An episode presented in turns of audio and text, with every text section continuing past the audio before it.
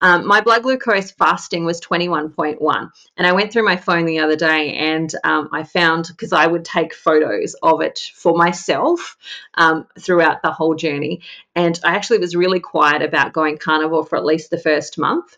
Um, and then I just went, I'm telling everybody.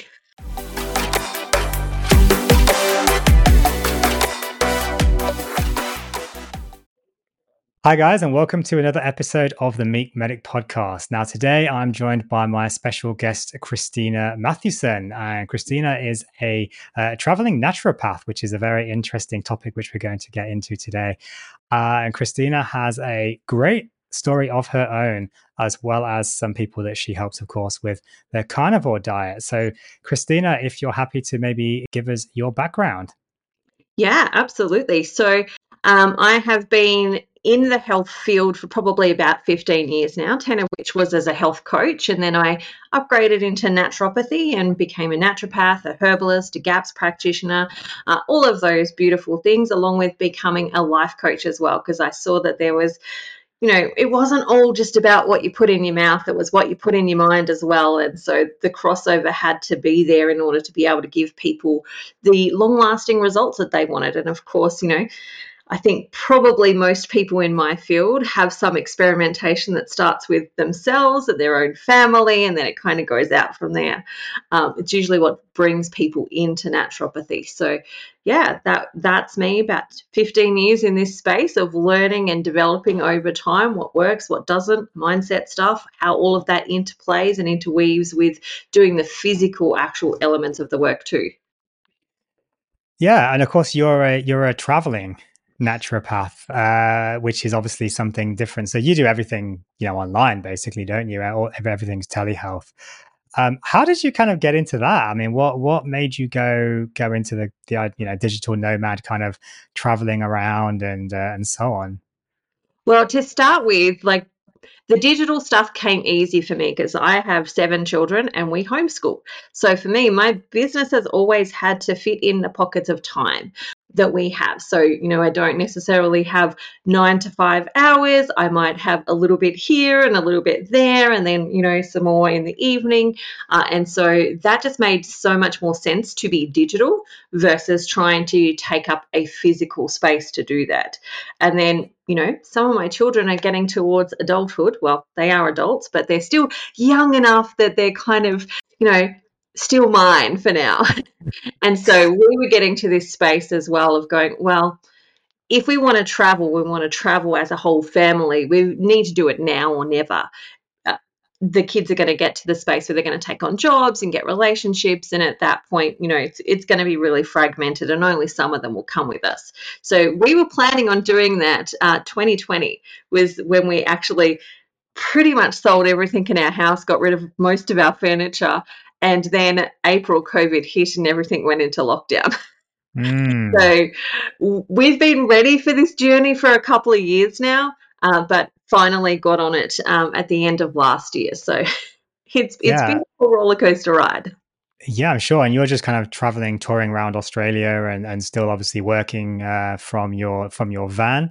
Um, I know you had issues with your van. I've uh, seen your your your in your Facebook, your social media posts, of course. Uh, I've been following your journey with getting your uh, your barbecues out and everything, and certainly looks looks exciting. Um, yeah, wow. I mean, gosh, seven seven kids. That must be a, a little bit of a handful. Are they the the age now where they're kind of can can just kind of sort each other out, or are you still having to be be the full time mum and, and and and so on? I call it now functional. They're functional, helpful. You know, when little kids, like, you know, when they're babies, they want to really be helpful, but they're not very functional at doing it. Yep. Now they're functional at being helpful, but their desire to be helpful is less. but they are functionally helpful now. So they can help each other. Like one of my big boys helps my little boy learn to read, and you know mm. that's part of their own learning journey as well. So uh, they are certainly active parts of it, and my husband does do quite a bit of stuff in the background for them as well. Um, mm. But that frees me up to be able to do this type of work too.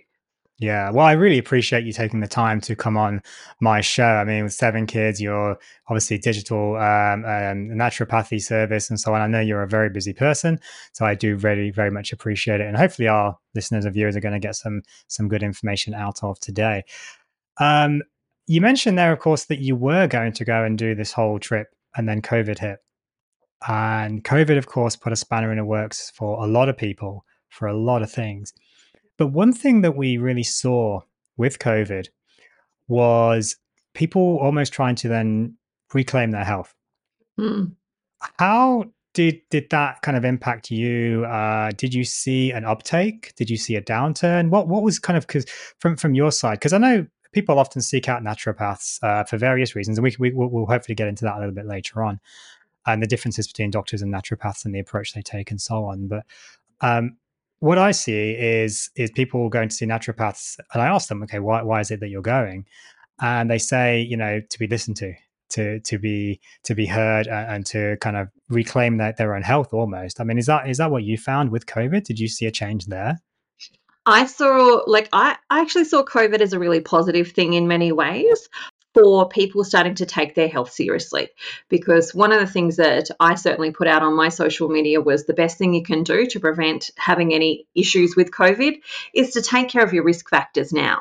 You know, those things like if you've already got pre diabetes, let's take care of that now. If you've got some autoimmune conditions, let's really get on top of those things now so that we can do preventative medicine versus we've got to now save your life because of, you know, these health complications that are playing out in the background. And so for me, I saw a lot of people start to do that, as well as wanting to be proactive with having things in their household. So, um, from the natural health perspective, you know, we've got lots of beautiful tools like vitamin C, etc., that can be amazing, but they are slow acting. They're not as fast as your pharmaceuticals are going to be.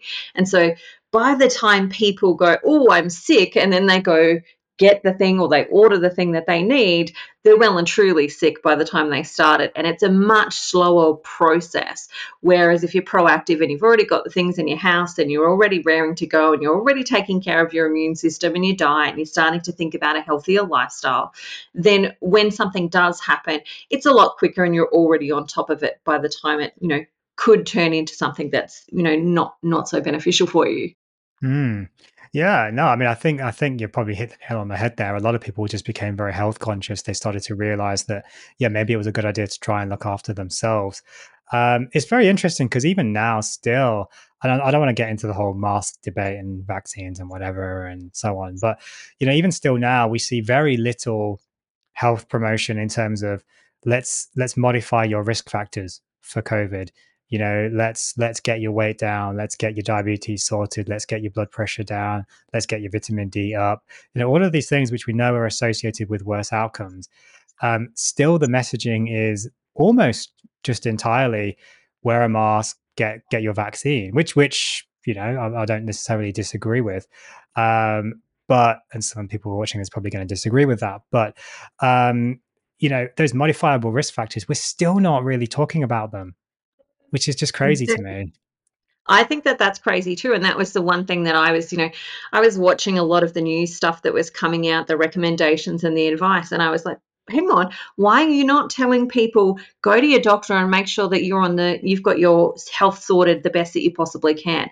Check in and make sure that you're on at as point as you can possibly be with your health um, issues that you might already have, like these pre-existing cofactors that you already have. Like, why are we not handing out free you know private health health advice sessions or you know PE type of sessions where we're we're supporting people getting physically active and those types of things. Well, our only recommendation is these. Yeah, because there's a whole heap of tools there that were available but weren't necessarily being advertised or recommended.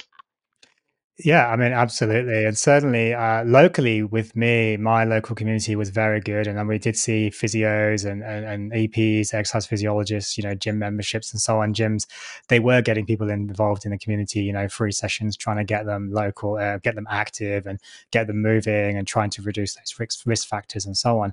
But it's a shame it kind of took that community. I mean, in a way, it's good. Community kind of stepped up. And we did certainly see that with COVID. But um, yeah, it's a shame it didn't kind of come from a from the government. You know, this real push to okay, this is a great opportunity to promote health. You know, what a great opportunity. We've been handed this on on a platter.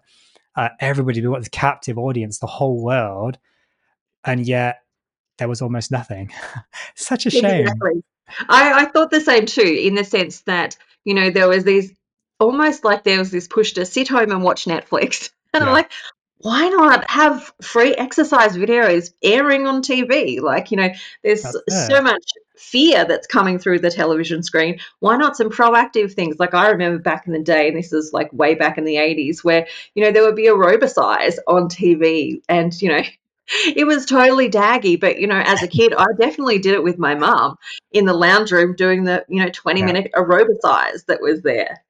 Yeah, no, like, abs- abs- opportunity. That's it, absolutely. And I was, uh, I was I listening to the other day the Meat Mafia podcast, and uh, you know they were talking about this. They had a guest on, and they were talking about this, saying, you know, when when COVID started, it was the messaging was kind of, you know, go home, stay home, lock your doors, don't interact with people, you know, isolate yourself. Um, you know, don't uh, don't kind of go out and and I don't know, like I kind of just feel like maybe we missed we missed a big opportunity there, and um, and we're still missing the opportunity you know for that health promotion um i guess that's maybe a good segue into into maybe natural natural naturopathy and what you do i mean you mentioned health promotion a, a couple of times there um maybe for our listeners who aren't maybe uh, au fait with with what a naturopath does or uh, I know I have a number of doctors that also listen to my podcast, and they're going to be look, thinking at this, going, "Oh my gosh, he's interviewing a naturopath. What's going on here?" Maybe you could perhaps explain a little bit about what a naturopath does and why someone might come and see you and what how they might benefit from seeing you. Yeah, so I think you and I work on similar sort of foundations there in the sense of functional medicine. And when I think about naturopathy or natural naturopaths, I think about the natural path. Like my real role is to help you become aligned with what's going to be beneficial for your body. So that's going to be slightly different for everyone because everybody's got slightly different health uh, backgrounds. They've got conditions that they've previously had before they come and see me. But ultimately, it's for me to help you listen to what is your body actually needing right now? What is it needing more of? What is it needing less of? And how do we align you back to what is as close to as possible the natural path for you? So that might be using uh, herbs, it might be using homeopathics, it might be using uh, mindset tools, it might be using um, pharma nutraceuticals, so vitamin C, D, all of those types of things to help you get that back into balance. But my ultimate goal, whenever I'm working with my clients, is to get them to the point where we're really taking out all of that type of stuff. We might put it in to start with to get everything balanced and working uh, as as it should do. But then over time, if we're working well and we're getting your lifestyle right, whether it be your food, the way that you're managing stress, the way that you're handling other things in your life, if we're working on getting those right, then we should get to a point where we can pretty much pull all of those things out and we're just relying on the food and maybe some herbs here and there through times of stress to actually help you manage your health situation. Now, that's all dependent on what's actually happened. So, if somebody's come to me and they've got Graves' disease and they've already had their thyroid removed, we're never going to get to the place where we can only just rely on the natural things. There's always going to need to be a, a um, pharmaceutical need there because the organ has been removed. We can't repair something that's no longer existent, and sometimes damage is permanently done, and we can't repair damage that's been permanently done. But we want to get as close to as possible as much of this stuff out and you're living your best life essentially where you're full of energy full of vibrancy uh, your lifestyle is one that's actually making you feel really great versus one that's bringing you down and you're like don't want to wake up in the morning versus yay i am awake in the morning yeah i mean i think i think you made a very good point there i mean a lot of people don't experience that sadly they don't wake up in the morning and feel alive and feel great and feel happy to be alive and just jump out of bed, you know, ready to go. Um, they're having to scrape themselves out of the bed, you know, tempt themselves out of bed with the coffee or, or, a slice of bacon or something, you know, because uh, they're just not ready to start the day. And they go through life, uh, you know, just being unwell. And sometimes they know they're unwell, sometimes they don't even know they're unwell, which is which is really sad. Um, it's very interesting that you mentioned there, of course, that your goal is actually to get people off some of these things, some of their medications, perhaps, uh, some of the things certainly that you're that you're starting with them. Because a, a, common criticism that doctors have are, of naturopaths is this kind of oh you know you just need to take all, all these herbs and all these remedies and look i've got I've, I've, I've just happened to have this pill that's going to fix you that that you can now buy from me um, I mean, where where do you kind of see that? Do you do you do you see that in naturopaths? Do you see that with other naturopaths, or what's the what's the story there? I absolutely see that in other naturopaths, and it's one of the things that so in my particular business, I have multiple roles, one of which is to serve my clients uh, in the space of their health. But then the other part of my business is education, and it's really about educating either the public or other naturopaths. And I do mentoring with other naturopaths because the current model that the education system is now for many naturopaths is very much along that line of here's the condition, here's the herb or the, the supplement that you give that based on this condition, and that's basically the end of the journey. Whereas traditionally, naturopaths are about coming back to what is the root cause? Like, what is the driver here? What is the actual thing that's creating this problem? And let's deal with that versus just band aiding it with herbs or supplements or those types of things. So there's certainly still that massive element of that within the naturopathic field. And this is what I always recommend people is if the practitioner that you're going to work with offers a free 15 minute, 30 minute session, take it and then decide from there if they're in alignment with the way that you actually want to meet your health goals. Because for me, my I, I I look at myself and I go, I suck at taking supplements. Like, I am the worst person at taking supplements. If it doesn't come in a food form, I'm probably not going to remember to do it unless there's an ache or a pain that reminds me to do it. Uh, and so I have always been of the mind of how do we get that into you via food? Because you're not going to not remember to eat. At some point, something's going to remind you to eat. Even if you're happy fasting most of the time, something's going to remind you to eat. And if I can educate you on what food to get that from, that's going to be a better place to go. But ultimately, that's not everybody's um, practitioner. Not everybody's practitioner works like that. Just like you would have in your space too, there will be doctors that you know are looking at the root cause, that are trying to work out what are the underlying drivers and factors here. But then there are others that have got 15 minutes, if that, in the consult, and they're just trying to get their patient the best result that they can get in that 5, 10, 15 minute session. And so I think this is where we as patients and clients have to be proactive and our own advocates of deciding what do we actually want? How do we want that to be? And i talk about this with my clients as well that you're allowed to choose the supplement method. You're allowed to choose the herbal method. They're very valid choices. You're allowed to choose them. But do so knowing that they aren't the end solution. They are maybe a part of the journey but they're not the end solution. So, for example, your thyroid condition is not an insufficiency of these particular herbs. Your thyroid condition is an insufficiency of other things that are going on in your body, that your gut might not be functioning as well as it could, that your adrenals might be out of balance, that, you know, there's something else out of alignment within your system that can be maybe brought back into alignment to give you the best results possible. And it's not a insufficiency of these herbs that are causing it. And so without being active participants in our healthcare. Yeah. No, I mean absolutely. I think I think you're you're really spot on there and it's very nice to hear you say that because I know this is a criticism that, that that some people do have for naturopaths and I know particularly doctors have this issue. Um, another issue that doctors have with uh, with with naturopaths is the the lack of evidence um, now, I know the work that we obviously we both do. Of course, we are somewhat outside of evidence anyway. But I wonder if you could maybe speak speak to that a little bit about maybe the lack of evidence and what that means, and uh, and your take on that.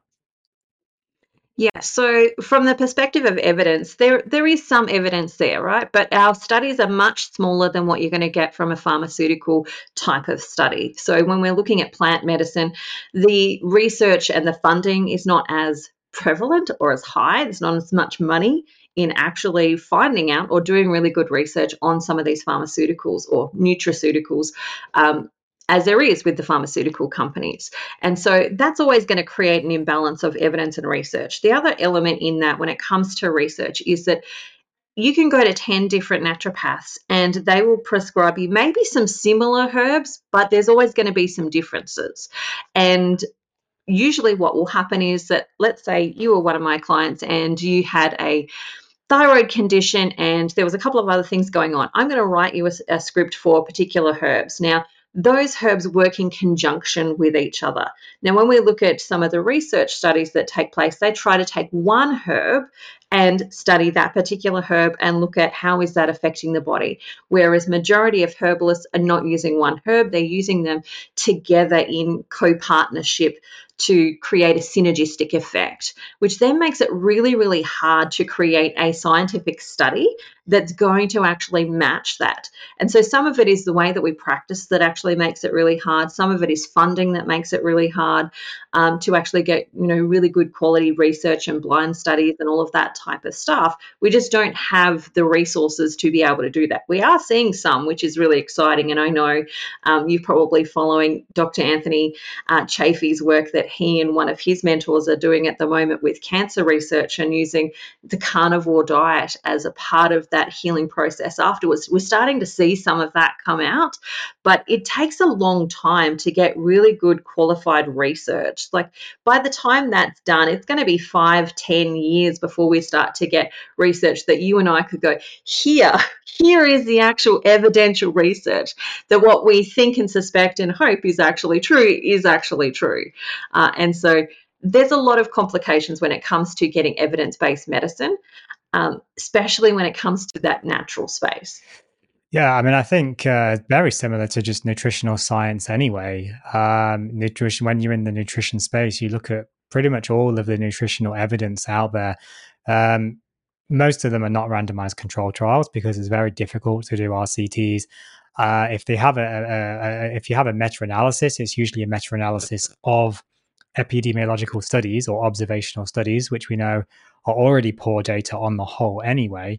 Um, and then people make a, a meta-analysis and say, "Well, look, I made a meta-analysis. Aren't, aren't, aren't, aren't I really good with this?" Well, no, because you've just kind of done a meta-analysis of garbage studies, garbage in, garbage out, basically. Um, so nutritional studies are very poor anyway. So nutrition is a relatively evidence-free space, I think, as it is. Um, I mean, I guess you'd probably argue, well, the evidence is, or the proof's in the pudding, so to speak. And the evidence, you know, is well, if people improve, then then it's worked, and that's all the evidence I guess you you you know you you would say you need. Um, but I know it is it is a criticism that some people have, and I know certainly when I started my lifestyle medicine course um, and I got board certified, um, I remember I, it's probably still up on my website. I, I read a blog post, you know, basically saying, um, you know, lifestyle medicine is the only only evidence based. You know, naturopathy doesn't have any evidence, integrative medicine, and so on. And I mean, I've I've I've come away since then. Uh, I'm a little bit more open minded. I think now I was a little bit zealous, perhaps back then. Um, but it's interesting. Uh, you say that, of course, carnivore, because uh, I know that you're a carnivore. I've seen your social media, of course. I follow you. Um, how do you kind of square carnivore with plant medicine and herbs and so forth? Yeah, so from the this is an interesting one because when we look at from when we look at it from a plant-based toxin space in um, carnivore, we look at it from you know these plants are going to offer us lots of different uh, plant toxins, their defense mechanisms, uh, and so I think it's for me it's about dosage. You know, when we're eating a lot of it, we're getting a big dose of those plant chemicals, uh, which can be really challenging for particular people. You know, if they've got salicylate problems, if they've got histamine problems, if they've got a lot of those particular challenges, that can be a big challenge for them. But when we look at it from a plant based medicine, we're having a smaller amount. We're having vastly greater, smaller amounts than what we would if we were eating it every day, three times a day, maybe five times a day. Uh, and so I think about it as a dose amount in the sense that the dose is important. Um, you know, a little bit of something can be good for us. A lot of it doesn't mean that it's really good for us either. Uh, and so for me, that's where I come from. And I come from the space of, for a lot of people who come and work with me to start with, their diet and their lifestyle has been the thing that's got them into trouble. And we need to kind of balance some of those things and just support them a little bit so that we can get the diet and the lifestyle back into the place of healing them and helping them get better. Now, that's not the case for everyone lots of people can jump straight into carnivore and don't need any herbs or don't need any other sorts of things to actually help them. But then there are also other people who are coming in who are chronically sick and they actually do need some type of support, whether it be pharmaceutical support. And I have clients where I'm working with their doctor and I'm working with them, and we're working together as a team to be able to help them um, be able to get food in that's actually going to be really beneficial for them in the long term. But then I've got others that come and they just need some extra herbal support or they need some nutritional support, um, and as well as doing the diet and the lifestyle stuff. So um, I think just like anything, it's all relative to where you've come from and what's going on in your body as to what support you actually need in that moment in time. Mm. Yeah, and I've certainly heard it said a few times as well. People consider, um, you know, plant plants are medicine, not not food. You know, basically. Yeah. Um, so I guess that's kind of where where you're coming from uh, there.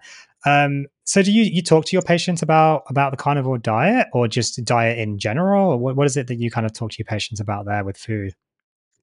Yeah, so when it comes to somebody's come to me, I always think that health is a pick your own adventure because at the end of the day, I'm not going to be at your house feeding your kids, listening to them whine about what they're eating or not eating. I'm not going to be there like cooking the food and chopping it up and doing your grocery shopping all of that type of stuff. I might be emotionally there to support you, might be jumping on Voxer and actually talking to me and going, Oh my God, I'm really struggling with like blah, blah, blah right now. And we talk through that via Voxer. But I'm not going to be there to do it all for you. You have to be the person in your own home that's making these changes. And so you need to pick the adventure that's going to work for you right now. And for some people, they're like me and they're like, let's go hardcore, let's go carnivore. Uh, other people are the slow and steady. They need a really methodical process to actually get them to the place where they need to get to. So I always present them with options. So I say, here's the slow process. Here's where the baby steps that we take to get you where you need to go. Here is the faster one, and you get to pick anything in between that. Uh, and you just tell me what you actually want and which method you would like to go with, and I'll support you through that. Because while I love carnivore and I've seen tremendous results in it for myself, but also other people, it's not for everyone to jump straight into. It sometimes takes them a little bit of time to get their head around it and to start to think about even eating meat because I've had people who have come from the space of veganism and you know for them to jump straight into eating a lot of meat is a really hard pathway even if they know that that's what they actually need it's a really hard pathway. And so it might be just a little bit of baby steps to get them to where they start to feel better and they can make better decisions and they can do more things uh, along that. So I always present them with a, a, a range of options. It's a pick your own adventure choose what's going to work for you because I'm I know how I work best. You are not the same as me. You are your own individual person. So what's going to work best for me is not necessarily going to work best for you. Mm. No, you're right. And um, yeah, I mean, vegan to vegan to carnivore, of course, is a pretty hardcore switch. In that, even if they know that that's what they want to do, it's still hard for people. Um, I had an interview recently, uh, which should be out by the time this is out, uh, with with James, uh, who was an ex-vegan and uh, is now full full full carnivore, and, and he, yeah, he knew it was it was killing him the vegan diet, but it was still not easy, you know, for him to transition. So, um, how do you get people started on carnivore if that's the route they want to go down. I I know what you do because you've told me previously, and I unashamedly have stolen it with my patients. I hope you don't mind because it's excellent. Um, but for anyone that doesn't know, what's your kind of tips on on starting a carnivore diet? Yeah, so generally speaking, I will get all my carnivore people to do an apple cleanse to start with, which sounds completely ridiculous, but the whole purpose is that for a lot of people who start either keto or start high fat diet of any type is that they've probably come from a space where they've been eating a lot low lot of low fat options. So they haven't had much fat in their actual diet and so therefore their gallbladder can get a little bit sluggish it can you know, not be moving as much as it, it, maybe needs to in order to match what they're actually starting to put in. So I usually get them to do like an apple cleanse, which is basically three days of eating six apples until you are so glad that you are not eating any more apples after that. and it really is just to give give their digestive system a big clean out, but also to get that gallbladder nice and working the way that we want it to, soften anything that's there uh, with the pectin in those apples, and actually get them ready to cleanse their palate and start to jump into it. But my favorite way is to say to them after this, I want you to go and pick your favorite meats. I want you to pick the things that are like, you know, you can't wait to actually eat, where you're like, is it lunchtime yet? Because I'm getting to have like that salmon.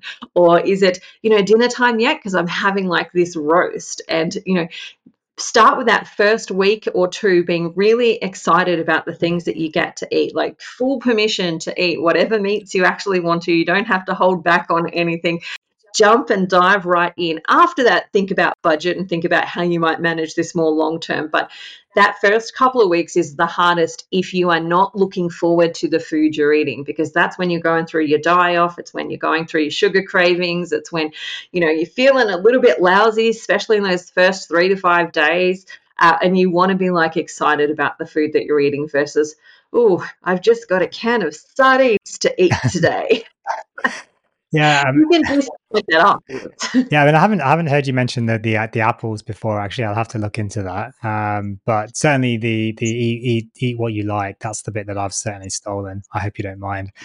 Um, I certainly find with a lot of my patients, it's it's it's ribeye steaks. I mean, who who can't resist a ribeye? Um, and even people that don't like steak, you know, you say the ribeye and they're like, "Oh yeah, you know, a ribeye, of course, of, of course, I'll eat a ribeye." and and they just go, oh, you know, I can just eat ribeye for a week. I'm like, yeah, just just go and eat ribeye for a week, and maybe bacon and eggs for breakfast, and then just whatever you want to do after that, just go and do it. But that's a I find it's it's a good way of getting people into the idea of of eating meat because it's just delicious and it's easy to eat. It's easy to cook. You really can't go that far wrong with it. It tastes great, whatever you do to it and um, you know just it's got the fat and it's got the protein and it's got the nutrients that we want um, and it's just delicious so people don't mind it mm-hmm. and then i say to them yeah like just a week and then you do a week and then you do a week and i think i stole that from you as well so thank you um, but I, I, just thought that was such a good way um, so I've, i hope you don't mind i've stolen that Go um, for it. So, so you're obviously carnivore yourself. How did how did you get into carnivore? Because I know you've got your own health journey as well. Uh, maybe you can talk a little bit about that. Your your health journey is amazing. Ah, thank you. Um, so for me, I started carnivore. I started carnivore nine, well, seven months ago, nearly eight months now, uh, and I started it for a whole bunch of different reasons. One of which my blood glucose was off the charts. So I don't recommend anybody at home following along and doing exactly what I did. Maybe take it bits of it, but um, my blood glucose fasting was 21.1. And I went through my phone the other day and um, I found, because I would take photos of it for myself um, throughout the whole journey. And I actually was really quiet about going carnivore for at least the first month. Um, and then I just went, I'm telling everybody. but um, that first that first month, like prior to it, I had one blood glucose that I found this week that was 29.8. Um, and I'm like, at that point, I should have been hospitalized on an insulin drip and all of this stuff. But yeah. Um, it was those things that I was like, I need to make an actual decision here. I can't just let this keep going. And I made the decision that I either go to a doctor and get on medication, which for me was like complete, I would be like selling my soul for that. Uh, and and that's my own personal stuff. Um, but or do something completely dramatic, dra- drastic. And I went back to some of the stuff that I'd done when I just when I had gestational diabetes in that first couple of pregnancies that I had, which was I knew that meat wasn't going to push my blood glucose up because I experimented like all heck when I had those babies because I wanted to do the best that I could for them. Uh, and I knew meat wasn't going to do that. So I just started with that. And as I went on the journey, I started to learn a little bit more about the term carnivore because I'd previously been, you know, sort of privy to it and aware of it. And I'd done stuff with clients before where, that were meat based sort of diets. So, GAPS, for example, is gut and psychology syndrome, gut and physiology syndrome. And it's basically mostly meat that's slow cooked and then some vegetables that you start to bring in over time. You start to add in foods. It's a bit of an elimination diet. But I'd had patients that I'd done that with before, and we'd done the no plant version of GAPS. Uh, and we got tremendous results. So for me, I knew about it from that perspective, but I hadn't heard this term carnivore. And once that started to come into my mind, it actually started to make me go, oh, this is even easier than the plant free version of GAPS. And I could probably manage that in the sense that during that period of time in my life was coming towards the end of the big bulk of work with COVID. Uh, and so, you know, I'd been flat out during that period of time. My husband was the main cook, and like he can't really cook, he can burn water. Uh, and so we were just getting whatever he could eat because I just didn't have time to actually get in the kitchen and do the cooking and the making. But I knew he could cook a steak and I knew he could cook some meat for me and he could bring that in and I could, you know, keep doing the work that I was doing and I could be eating. And, and so I, I knew that when I'd started to open my mind up to carnivore and letting go a little bit of the GAPS stuff, that my husband can do this, which means that I can eat this food and I know that he's going to be able to do it and it's going to taste great. And I love meat. So why not just do that? And it was a whole process. And I'm not sure if you went through that process too of just going, oh, okay, of self discovery, really, of going, you know, when I go to a restaurant, what do I look for? Do I go, oh, what vegetables are on the plate? No, that's not me. I am like, what is the protein? And maybe what vegetables come with that protein. that's usually how I select a meal at a restaurant. I was like, oh, yeah, my mind always goes to the protein first. Like that's what I'm hanging out for. It's what I'm looking for. Mm. Like I don't care if there's potatoes and chips and salad on there. I just want the protein, and then whatever that comes with, I might eat that. Um, and so just going through this process of self discovery, realizing what does my body actually want, what is it actually asking for, and giving myself permission to actually just go there, which was hard in the sense of letting go of all the knowledge that I had about vegetables and you know different vitamins and minerals and what was in each one and all of the other stuff. Like there's an encyclopedia of knowledge in my head of you know what plants have what things in them uh, and letting go of that and just going you know what? I'm just going to experiment and try and see what actually happens and i'll document what's actually happening for me. And see if this is helpful for other people as well and of course it actually was mm. Yeah, I mean, I, I, never thought of it like that actually. That um, uh, you know, you go to a restaurant, you go to a cafe, whatever, and you're going out for food, and you, you look at it and go, well, "What do I want?" And you're not looking at the vegetables, you're not looking at the size. You're looking at, "Do I want fish? Do I want you know chicken? Do I want beef?" Uh, and then it's like, "Oh, what does it come with?" I never actually, I never thought of that, and you're absolutely spot on. You absolutely are. Um, so, so you had kind of, I know you're you're a, a GAPS practitioner, um, and you've mm-hmm. done this no plant kind of GAPS version with people. So you'd obviously seen the benefit, and then you just decided to kind of go go carnivore. Uh, from your previous experience, of course, with meat during gestational diabetes, being pregnant. Um, obviously, I mean, for our listeners out there, um, anyone that knows a blood sugar of you know close to thirty is, of course, pretty dangerous. Um, and the standard medical advice would be to go to go see a doctor, probably go to an emergency department if that blood sugar is 30. Um, that being said, uh, of course, you decided not to, which obviously in your case turned out fine, of course, thankfully. Um, but then you took it on yourself to to to do this.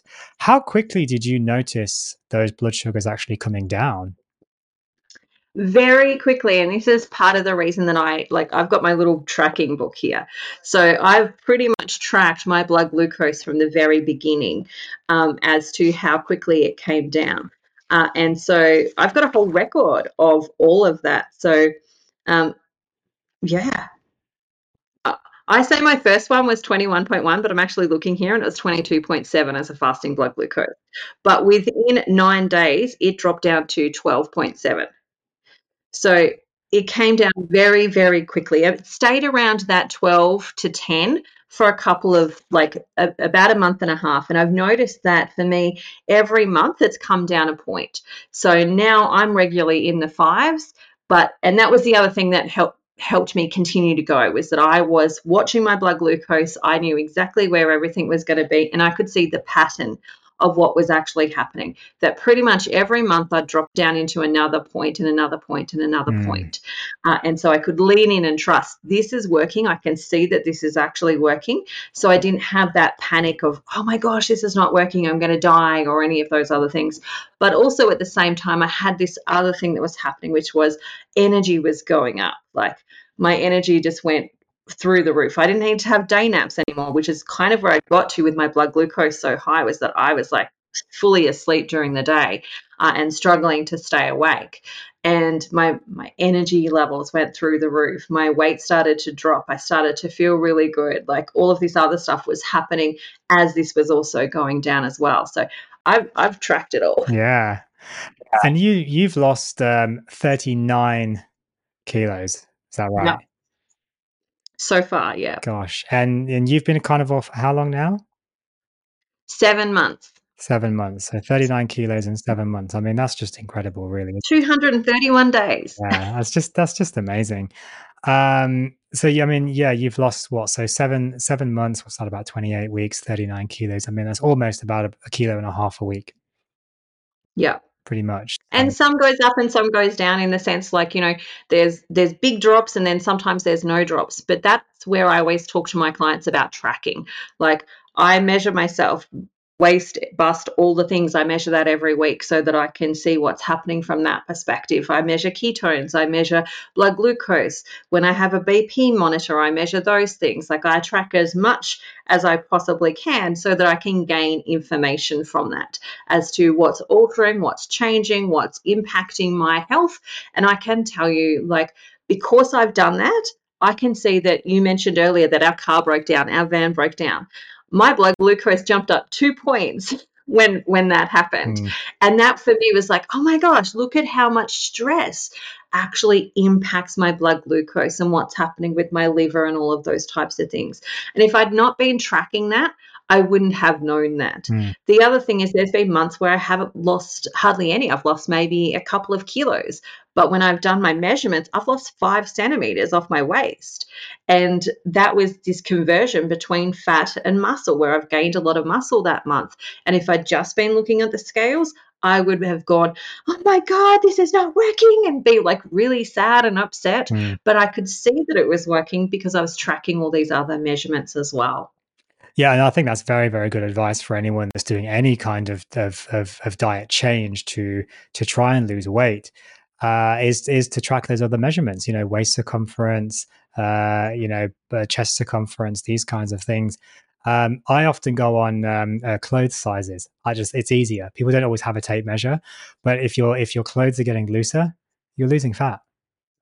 Basically, very very simple. I we'll go with that to an extent because for women, a lot of women who are plus size will wear oversized clothes already.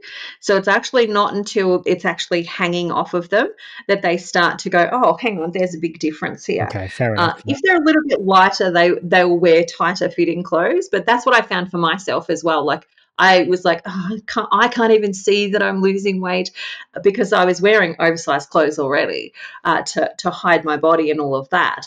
Uh, and then it wasn't until I started to wear tighter clothes that I went, mm. oh, okay, now I can start to, to see that as well. Yeah, no, fair, fair enough. Words of wisdom, words of wisdom.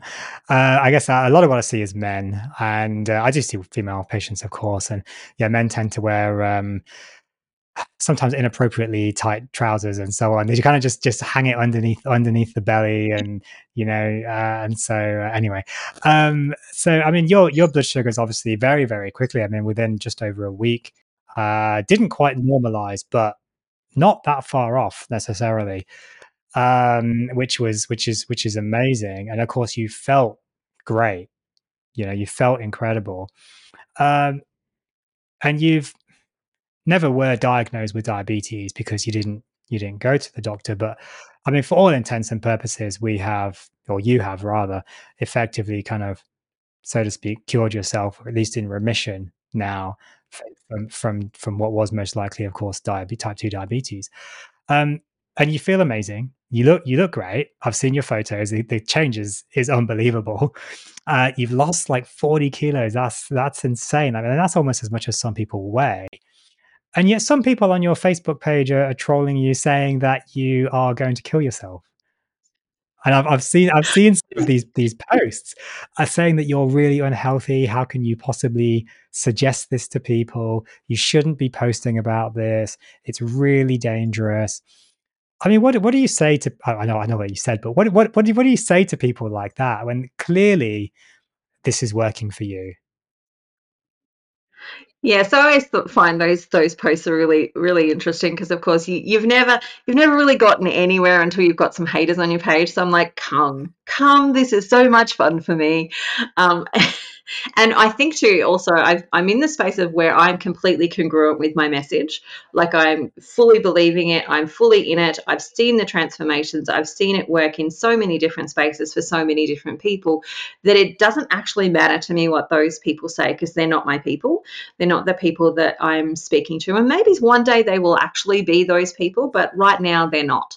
Uh, and so, for me it doesn't bother me when people people ask those questions and say those things and sometimes i actually use them as um, methods of content like they provide me with great questions to actually go great i'm going to do a youtube video on this because this is the question that people ask me about which is fiber i'm sure you get asked about but what about mm. fiber all the time. Oh, yes, uh, and I'm, yeah. I'm, awesome. This is a great conversation. Thank you for like bringing this to my mindset so that I can remember to answer this for people.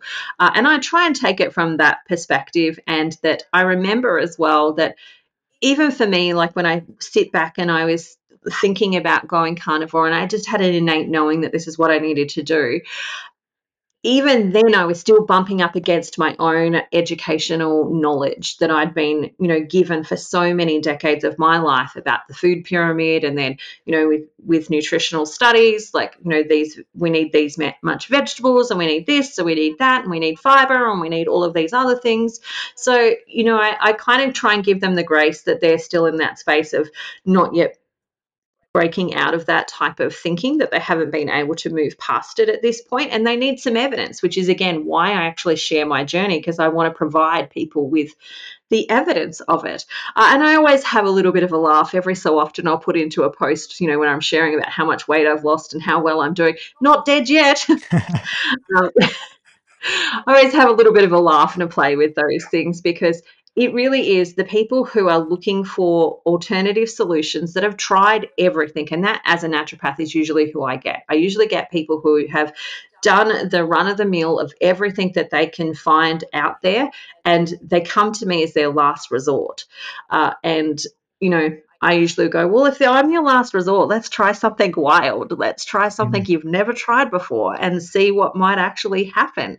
Uh, and that kind of excites them as well. So I just keep thinking about these are the people that I'm talking to.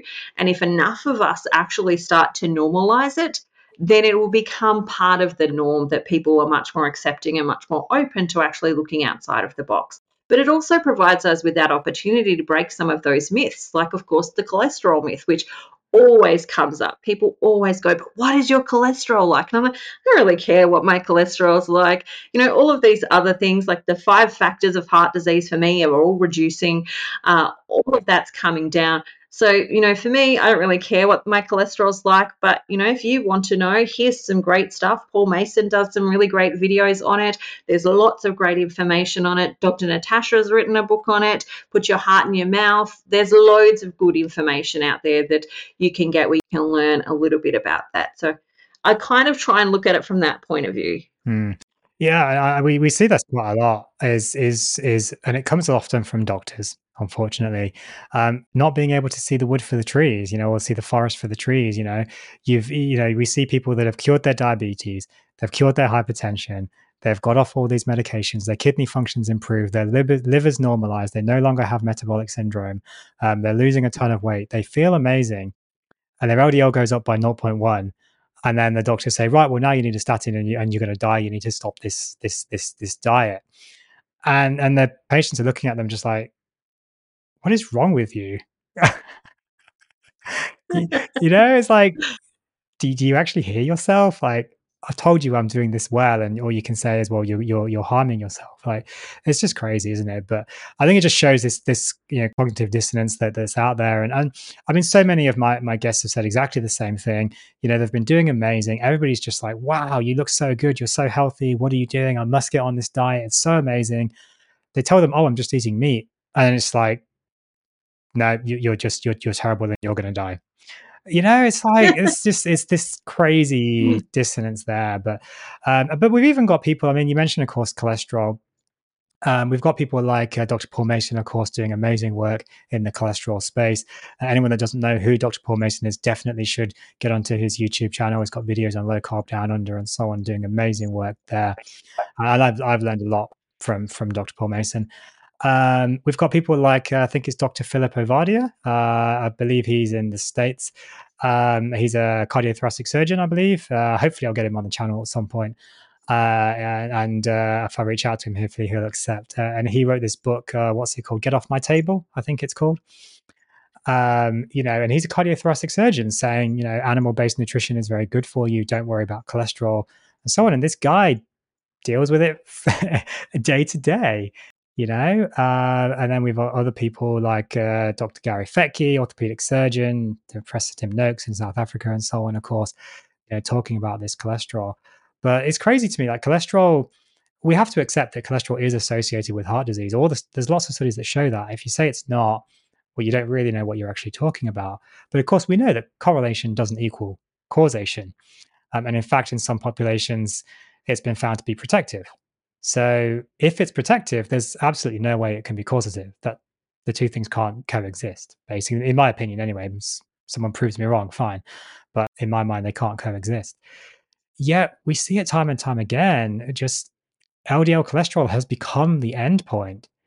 You know, I, I, I got a letter from a cardiologist recently about a patient that said basically, you know, it doesn't matter what we do as long as it's LDL is below 1.5. Like that was the endpoint. It wasn't like, oh, we need to fix his heart disease. It was no, we just need to get his cholesterol down. It's just like, okay, like well, and that's the thing too, is like I think about from the perspective of like if you were doing a differential diagnosis on somebody, you don't just take one thing in their blood panel and create the diagnosis around it. You look at all of the different patterns. You look at the different elements that are going on. Oh, yes, we can see that there's a pattern of here. You've got some symptoms that are matching that pattern. Uh, now we can create some differential diagnoses based on that. Mm-hmm. And so, why is this one marker in cholesterol any different? That this one thing where we're just looking at the one thing, but everything else seems to be fine fine, everything else is going well, the client is saying to you or the patient is saying to you, I've got energy, I'm feeling great, you know, I've I've not felt this good in a really long time, if ever in my life. But we still take this one thing that's on there and go, okay, that's that's going to kill you. Yeah. I'm like, mm, when did we make that change? Like, yeah, well, it was it was about uh, fifty years ago with Ancel Keys and uh, and the diet heart hypothesis. It's pretty clear when that started. Um, but yeah, you're right. I mean, we we we take this this one thing, blow it, you know, out of all proportion, and completely ignore the patient in front of us, and say, well, you know, you know, we need to we need to do take this this one thing.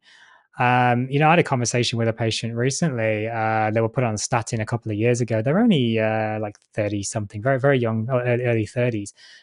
And, you know, they, I went back through their cholesterol. The LDL was like four. It was like one above the reference range, two maybe at most. And had no risk factors, no family history, nothing. And yet they they probably had metabolic syndrome, but um, and I've diagnosed them, them with that now. But you know, really, a statin wasn't warranted at all. Um, and there was no attempt to actually help the patient to reduce their cardiac risk factors. It was just go on a statin. And the patient didn't want it. They felt terrible. They came to me and I said, you know, they just came in, standard thing, oh, I'm just I'm just here for my prescription. You know, and then kind of 45 minutes later they're leaving happy. Uh, all because I asked them the question, why why are you taking it? like yeah. what what what is this for? And they're like, I don't know, just high cholesterol. Like, okay, but why do you have high cholesterol? Let's look at your other risk factors and let's go through the evidence. And, you know, basically they were like, well, yeah, I don't, I never wanted to take it in the first place. It makes me feel terrible. I don't want it. And they weren't told about the risk of diabetes. They weren't told about the risk of coenzyme Q10 going down. They weren't told about, you know, the, the side effects and so forth. Um, and there was no attempt to educate them on metabolic syndrome, insulin resistance, you know, any of these other risk factors. It was just go on a statin. Anyway, um, eh, I'm conscious of time. Um, is there anything? I mean, this has been a fantastic conversation, and hopefully, our, our viewers have actually listeners have have got value out of this because um, I was really looking forward to, talking to you today because I really wanted to kind of delve into that little bit between between doctors and naturopaths because we know there is this turf war, uh, which is which is sad. because everybody's just trying to do the best for their patients, their clients. And I believe personally that na- most naturopaths, functional medicine doctors, integrative medicine doctors, and you know conventional medicine doctors, um, we probably have more similarities than we have differences. I agree with you there. Like I, I agree with you there as well. And I think that we also have different functions too, as well. Like, you know, for me, what is it, 10 years ago now, if there weren't doctors and surgery and blood transfusions and all the things, I wouldn't be here today. Like I had a pregnancy where I had placenta percreta. So my placenta had eaten all the way through my uterus into my bladder and my, you know, major blood supply. So if emergency medicine was not there, I would not still be alive. So I'm not like absolutely against all of it. Like there is absolutely a a need for it, as well as there's a need for looking at some of the other things that maybe chronicle and lifestyle medicine uh, does a little bit better with when you have the time to actually sit down and talk with clients. And that was one of the things that you mentioned earlier on in this conversation for me was that, you know, one of the reasons people come and see naturopaths is because they have an hour and a half. Like our first consult together is an hour and a half. They get to share everything that they've been through. While they're talking, I'm listening for different cues about what's happening for them on a mental and emotional and a physical level and starting to piece together that scenario for them. And that doesn't necessarily always happen in a doctor's office. Like I can just imagine the bill, how much wow. that would actually to be there for an hour and a half with them. Uh, and then, you know, that's just one element but also too looking at it from multiple different levels. Like for me i don't always just look at it from the physical level. I'm looking at okay so here's what's happening with your thyroid and your adrenals and here's what's happening with your liver and those types of things. But then i'm going okay so where did you learn that you weren't allowed to talk in your life? Because they've got a thyroid condition. So that for me tells me their energy has been blocked off at their thyroid. So i'm going to ask some questions around that which then starts them on a roller coaster of being able to unpack the emotions that are keeping them doing the things that are sabotaging their life. And so it, it's a bit more expansive than just looking at the physical element, which I'm absolutely sure a lot of functional medicine doctors do as well. But that's because they look for things slightly different, even than just the straight allopathic medicine model as well. And I think that there's a place for every part of this medicine. You know, I work with oncology doctors all of the time to help their oncology patients eat really well to be able to prevent, you know, some of the follow on effects that can happen from radiation and chemotherapy. So we, we can work together really well when we work as a team and we recognize that we have different roles within that, but also recognizing that health for me is more than just your physical body it's your mental and emotional space as well and if one of those is out you're not really healthy anyway mm. yeah no I, I, absolutely agree i mean i obviously a board certified lifestyle physician and you know a big part of what i do of course is looking at the mental health as well as the physical health the sleep the social relationships our diet nutrition um, you know, smoking cessation, drugs, etc. Um, obviously, lifestyle medicine promotes a plant-based diet. I don't obviously promote that, uh, being a carnivore myself and talking to patients about carnivore. But I definitely, of course, advocate for a whole food diet. Um, but yeah, I mean, I, I, think the biggest problem with allopathic conventional medicine is time. I really do. Mm. Um, yeah, I think it's multiple in the sense that you know the system has been set up for there not to be much time, but also sometimes the patients come in with that that ethos as well that I just am here for my script and so on. So I don't necessarily think that it's the doctor's doing. I think it's actually a whole facet of you know the system, how our patients have been educated to actually deal with the system, and all of that needs to kind of change in order to be able to create the the really great results that we're actually all after. Yeah, no, I think you're absolutely right. Um, and and the system, the whole system, is is kind of broken. Uh, and of course, here in Australia, of course, we have Medicare, the state insurance system, uh, who basically penalize and punish if the doctors if they do longer consultations. Mm-hmm. Um, they're they're robbing essentially robbing patients of their their rebates if they do longer consultations. Uh, which drives it to these short consults. I mean, what can you really do in 15 minutes? I mean, you're talking about an hour and a half you know and and i i usually have like a 45 minute consult for for new patients especially for for the carnivore patients and functional kind of patients really it goes to an hour anyway pretty much uh, and even that's not enough it's it's just you know barely scratches the surface um, when I do my psychology work, you know, usually it's maybe like six six sessions at least, um, depending on how the patient's going. Sometimes it's just one, and it's just great. You know, I help them, and they, they're off they go, and they're they're fine. Um, but you know, that's usually six one hour sessions. I mean, that's like six hours. What can you do in 15 minutes?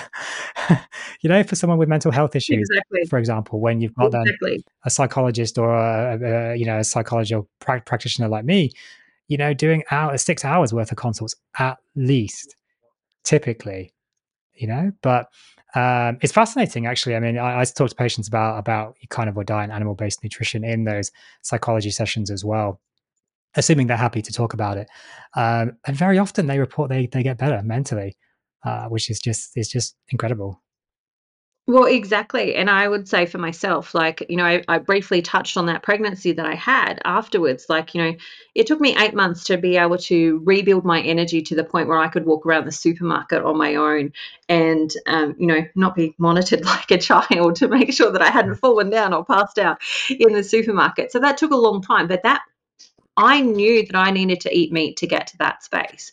Like it was the only thing that I wanted to eat was the only thing I actually craved after that experience to get myself back up. And I like I'd used 178 units of blood. So, you know, I lost a lot of blood through that process and I needed a lot of, you know, rebuilding of my body after that. And I always joke because there was one moment in time when none of the body, blood in my body was actually my own. it was all donor blood. Yeah. Uh, and so when people ask me like how did you get this sick to start with? Well you know there was some significant trauma that took place to get there as well as you know busyness and having seven kids and running a business and so on. And that takes a journey to actually undo and actually process mentally and emotionally all the physical stuff that takes place during that. Yeah gosh i'm i'm kind of stunned. 178 units of blood? Yeah I used all of Tasmania's available O negative blood, and then I used half of Melbourne's. Wow, that's that's um that's insane. Uh oh gosh, I'm kind of stunned actually with that. I'm almost speechless. I mean, I remember back in back in junior doctor days, we had a patient coming in hemorrhaging from the GI tract. Uh, and I remember it was terribly exciting. Obviously, not not for the patient, of course, but and they they did fine. They did fine. Um, and I kind of, you know, we had this kind of almost like big, big red button, kind of the the emergency hemorrhage kind of protocol. I can't remember the exact name of it now. And you kind of hit hit this. It wasn't really an actual button, a, a, a metaphorical button. Um, but but you'd call you'd call the team and you say, right, I'm activating the you know the massive the massive hemorrhage protocol. I think that's what it was called. And oh my god, it was like crazy. Like all, everything just like goes crazy. Like everything stops. The whole hospital kind of shuts down, uh, almost, and like everyone's just like just going like ev- just rapid fire everything. Stuff just happens like you don't even know what's happening. It's just crazy. Um, and that patient ended up having something like eight eight units, I think, and everyone was like, "Oh my god, eight units! Oh, that was like the worst ever." And there you are having 178. Oh my god. That's that's insane. I mean, obviously you you not a competition, but I win. I think I think you win for all history almost there. Gosh, I mean that must that must that really must have taken a toll on you. I mean, you said eight months it took you to to recover. I'm not surprised. absolutely, and it it yeah it took a it took a big toll but it also then meant you know that that taxed my adrenals it taxed my thyroid it taxed all, all of my organ areas. And you know i think probably for me I, I just did a video on it that like i developed incontinence after that because i had to have like parts of my bladder reshaped and moved and so on. And now i've got kidney reflux and i've got damage to one of my kidneys. And for me part of sharing my story is to be able to say look I've even had these things happen to me and I'm doing brilliantly on this. Like, I'm, you know, I don't have incontinence anymore. And I thought I would have that for life because I thought, you know, this was a surgical thing that's created this. I'm going to have it for life.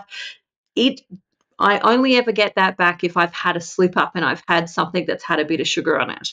Other than that, I have not had anything in the last six months since, you know, switching over to carnivore and my blood glucose starting to come down. Uh, and the same with my kidneys. Like I used to get kidney pain all of the time. I haven't had a kidney spasm in like that whole time that I have been carnivore, which is one of those things that people go, "Oh, you've got to be really mindful of protein with, you know, kidney stuff." Hello, I'm over here and my kidneys are doing beautifully. Like all of these things are actually resolving themselves. Uh, and stuff that I didn't even think would actually get better, like eyesight. I used to have to wear glasses 100% of the time to be able to function in my day. I don't even know where my glasses are right now because like it's been so long since I've actually put them on and needed them to actually read and do my life that I don't even really know where they are. They're somewhere in my van. But um, you know, even that's changed. My hair has grown back. Like I lost during that surgery, they did things like chemotherapy to me. They tried to chuck everything that they could to save my life. And chemotherapy was one of those. I lost big chunks of hair. Well, my hair has grown back and it's like double the thickness that it was since starting carnivore. I even have to cut my hair more now. Uh, and so, you know, that's a celebration, but also, oh, I, yes, I'm celebrating that. I'm not going to say that there's anything bad about that. I can spend a little bit more on the hairdressers. Uh, but, you know, there's so much that's changed that I didn't even think was actually possible. I started for my blood glucose, but all of this other stuff has been beneficial side effects. Yeah, I mean, I definitely noticed a lot of those issues, you know, with that I had. I didn't even know were issues honestly. I mean, I've done videos and episodes speaking about like my IBS and so on, and um, things that like my thumb pain. Like I just resigned myself to these are just going to be issues for the rest of my life. Just disappeared. It's crazy. Like it's saying that that uh, you know you're even like kind of post surgical issues that were there, and that you probably I'm assuming you were just told, well, this is forever now. It's surgical. Deal with it. Yeah, this is the best it's going to get. They're they're gone on on carnivore. Like that's crazy. Absolutely. And those are like you know, for any woman who's out there or any man who's out there that's listening and going, oh my gosh, I'm suffering from incontinence, you'll know how embarrassing that is and how horrible that experience can actually be. And also, just like, you know, with the kidney reflux, I couldn't hold my bladder. Like, if I held it, I was going to get kidney pain. So I just needed to go. And having to know that there's a toilet nearby, like, and you're in the middle of busyness and life is a pain in the backside. Mm. Uh, and so having being able to let go of those things, not being able to go, I don't need to worry if there's a toilet nearby. I know I'm going to be fine. Uh, I know I can manage this. I'm not going to wet myself. I'm not going to have kidney pain. Any of those types of things all add to quality of life, which is the fundamental importance to me is being able to improve the quality of my life, but also my family's life. Mm. No, absolutely. Um, yeah, I mean, you mentioned hair, of course. You you noticed your hair regrow uh, regrow a lot. I, certainly, some people do notice that. Um, I've still not got huge amounts, uh, but um, I, I, do feel like it's regrowing um, slowly, slowly. Uh, but I do feel like it's regrowing, and certainly uh, I had a little bald spot underneath my chin here. That's definitely grown in now. Um, but I certainly noticed my hair grows a lot more definitely in terms of the rate, not necessarily the the volume or the thickness, but the the rate definitely. Um, I have to cut my hair like three times a week to keep it looking somewhat respectable. Um, it's just ridiculous. I have to trim my beard like every every day. Um, otherwise, it just looks looks so overgrown. Um, and that I, I noticed that change dramatically with with carnivore, uh, which is which is definitely interesting, of course. Um, I had to do a big cut of my hair because my hair was down to about here. and you could see where I'd started carnivore because I had like this big mass of hair here and then it was really thin here. So I, I just had to do a big cut so that it was all really? even because you could tell I, like where my hair had started growing back from carnivore. And I used to have like this massive bald patch there. Uh, and that's all kind of grown in now and there's all you know hair coming through there too yeah um so I like to say that because there's a lot of women in my age group or above that have gone through menopause or are going through menopause that their hair really starts to thin at that stage and they think that's never coming back and they start to have to buy wigs and all sorts of other things. And for me, it's really encouraging to, I didn't expect it was going to happen, but it absolutely did happen. And it's encouraging to be able to say to them, hey, you probably need a little bit more protein. Even if you're not going carnivore, maybe can we start to look at adding a bit more protein and a bit mm. more fat into your actual diet? And just see what happens. Yeah, and I, I think that's very, very good advice there. Um, I mean, I, I can obviously assume, but I'll let you answer. Where is it that you're going to from here? Are you planning on staying carnivore? Is there anything that would stop you staying on the carnivore diet? So at this point in time, I always have an asterisk, which is I reserve the right to change my mind at any time. Yep. But my intention at this point is that I'll probably be carnivore for life now. Now, there is a part of me that sometimes dances with the idea of like when I've reached all my health goals and I'm really healthy and well, that maybe I could bring in a little bit of fruit here and there and be a bit more keto.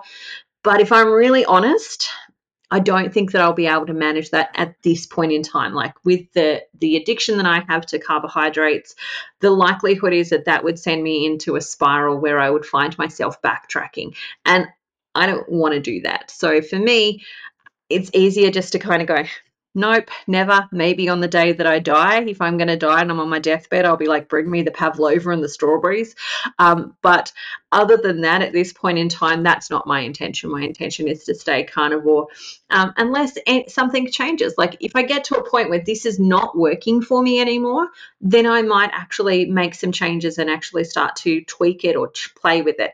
But from right now, from the space where I'm sitting, this is probably for life for me. Yeah. I mean, I'm exactly the same. I reserve the right to change. You know, if at any point it stops feeling right, I'll, I'll, I'll make that change. If my bloods go off, whatever, like I'll make that change. But yeah, same thing for me. I, I toyed with the idea maybe of fruit, but then I kind of look at it in the fridge and I'm like, yeah, I still don't want it. If I don't want it, I feel like my body doesn't need it. So I'm not going to go and then mess with it. And I know I'm addicted to carbs completely and uh, and and I know what would happen if I go down that route. I'm going to go back to square one. I'm going to end up back at 108 kilos again.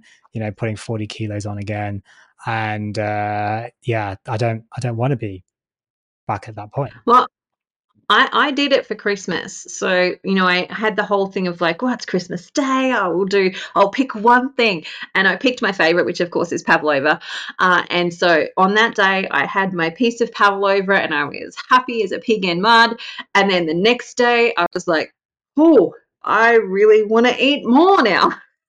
And it actually wasn't until that moment that I realized how significant my own um, carb addiction and sugar addiction actually is, because it took a full two weeks to actually get myself out of that space. And I started to get an inkling of what it must be like for somebody who's coming off heroin or cocaine or alcohol. Because, like, I could have peeled my skin off with how, you know, I had to keep myself so busy to try and keep my mind off of this food and i had to do what i usually do is jump straight into what are my favorite meats I need to go and you know buy the things that I really love to eat so that I can just keep myself full and satisfied so that my there's no room for any of these things.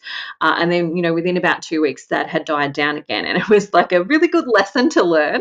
Um, but I hadn't really realized how much of an addict I was until that moment because I was always a savory girl. You you're going to give me steak or cake? I'll take the steak any day, uh, except for when I'm in a, in sugar craving mm. high, uh, and I was totally there at that point. Yeah, I mean, I always said the same. I, am you know I'm I'm a savory uh, person. Same steak, cake. I'll take the steak, but yeah, I still have a really bad really bad sugar addiction. Um, and, and, that is a great example you shared there. And it took you two weeks almost to actually get over that. Mm. Um, I mean, that's just the power that these these these foods have, that sugar has. You know, it really is addictive. And of course, we know there's studies. Uh, to be fair, it's rat studies, mice studies, etc., but showing that it's more addic- more addictive than than cocaine. You know, like, and I think it's socially acceptable as well. Like, yeah, you know, if you're an alcoholic, you can avoid most of the places where alcohol is. You can choose not to go to the pubs and the clubs. You can choose not to go into the bottle shop. But if you are a sugar or a food addict, you can't avoid it. You can't not go to the supermarket unless you order everything in online, but then you're still seeing it while you're doing that ordering process. Like you can't avoid it. And so I think sometimes that means it's a little bit harder to kick, but also it's socially acceptable nobody's like, you know, losing their marriage because they're 40 kilos overweight, but they might be losing their marriage because they're addicted to alcohol. But the ramifications can be somewhat similar to mm. their life and their health. Absolutely right. And of course, unlike with alcohol, um, yeah, like you can obviously you can avoid that a little bit easier if you're addicted to cocaine, meth, anything like that. Of course, and we're not advocating for taking those. Um, then of course, yeah, it's it you can avoid those a little bit easier. But with sugar, you go to the supermarket, every aisle, every single aisle almost is just sugar.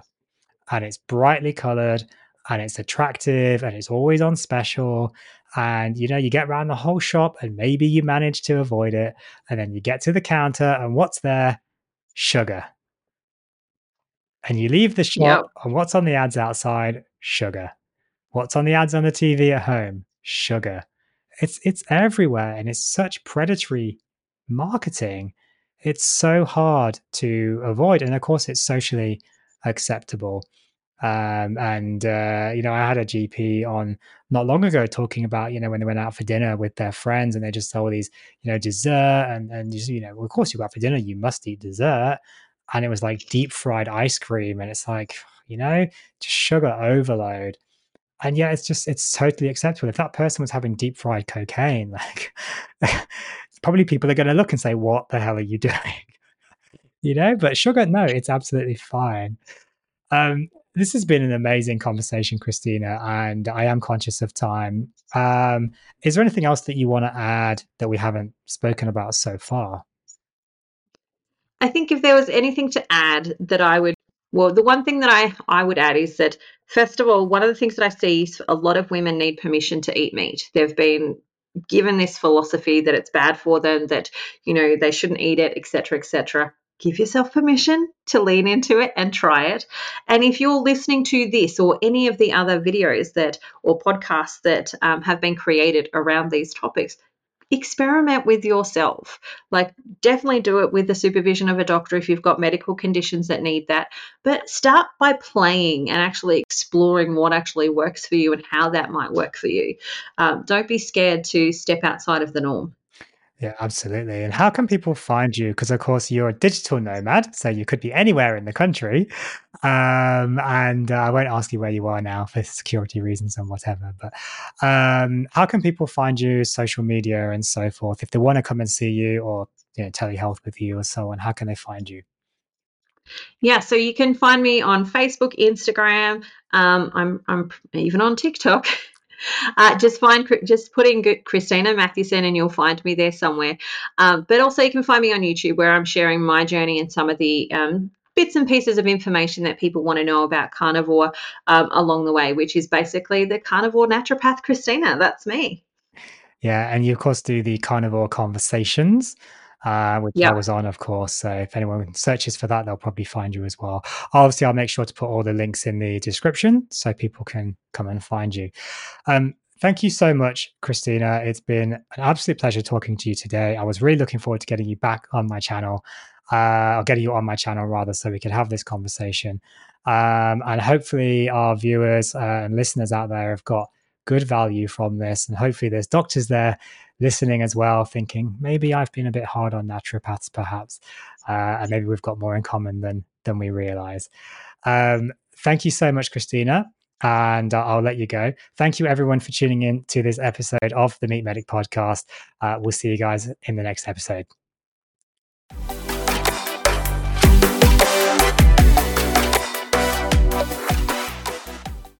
Thank you for this. Li- Thank you for listening to this episode of the Meat Medic podcast. If you've enjoyed this episode, please leave a five star review on your podcast platform of choice. It really does help to spread the word that how, how we can improve mental and physical health through diet and nutrition. If you are imp- interested in improving your own, okay, let's just re record that. Thank you for listening to this episode of the Meat Medic podcast. If you found this episode useful, please leave a five star review on your podcast platform of choice. It really does help out the channel to grow. If you have found this useful and you want to improve your physical and mental health further, please do check out my website, themeatmedic.com, where you can find all my ebooks are currently 50% off with the code 50OFF. That's code 50OFF, 50 off, OFF, for 50% off all ebooks. Take care. Thank you. See you in the next episode.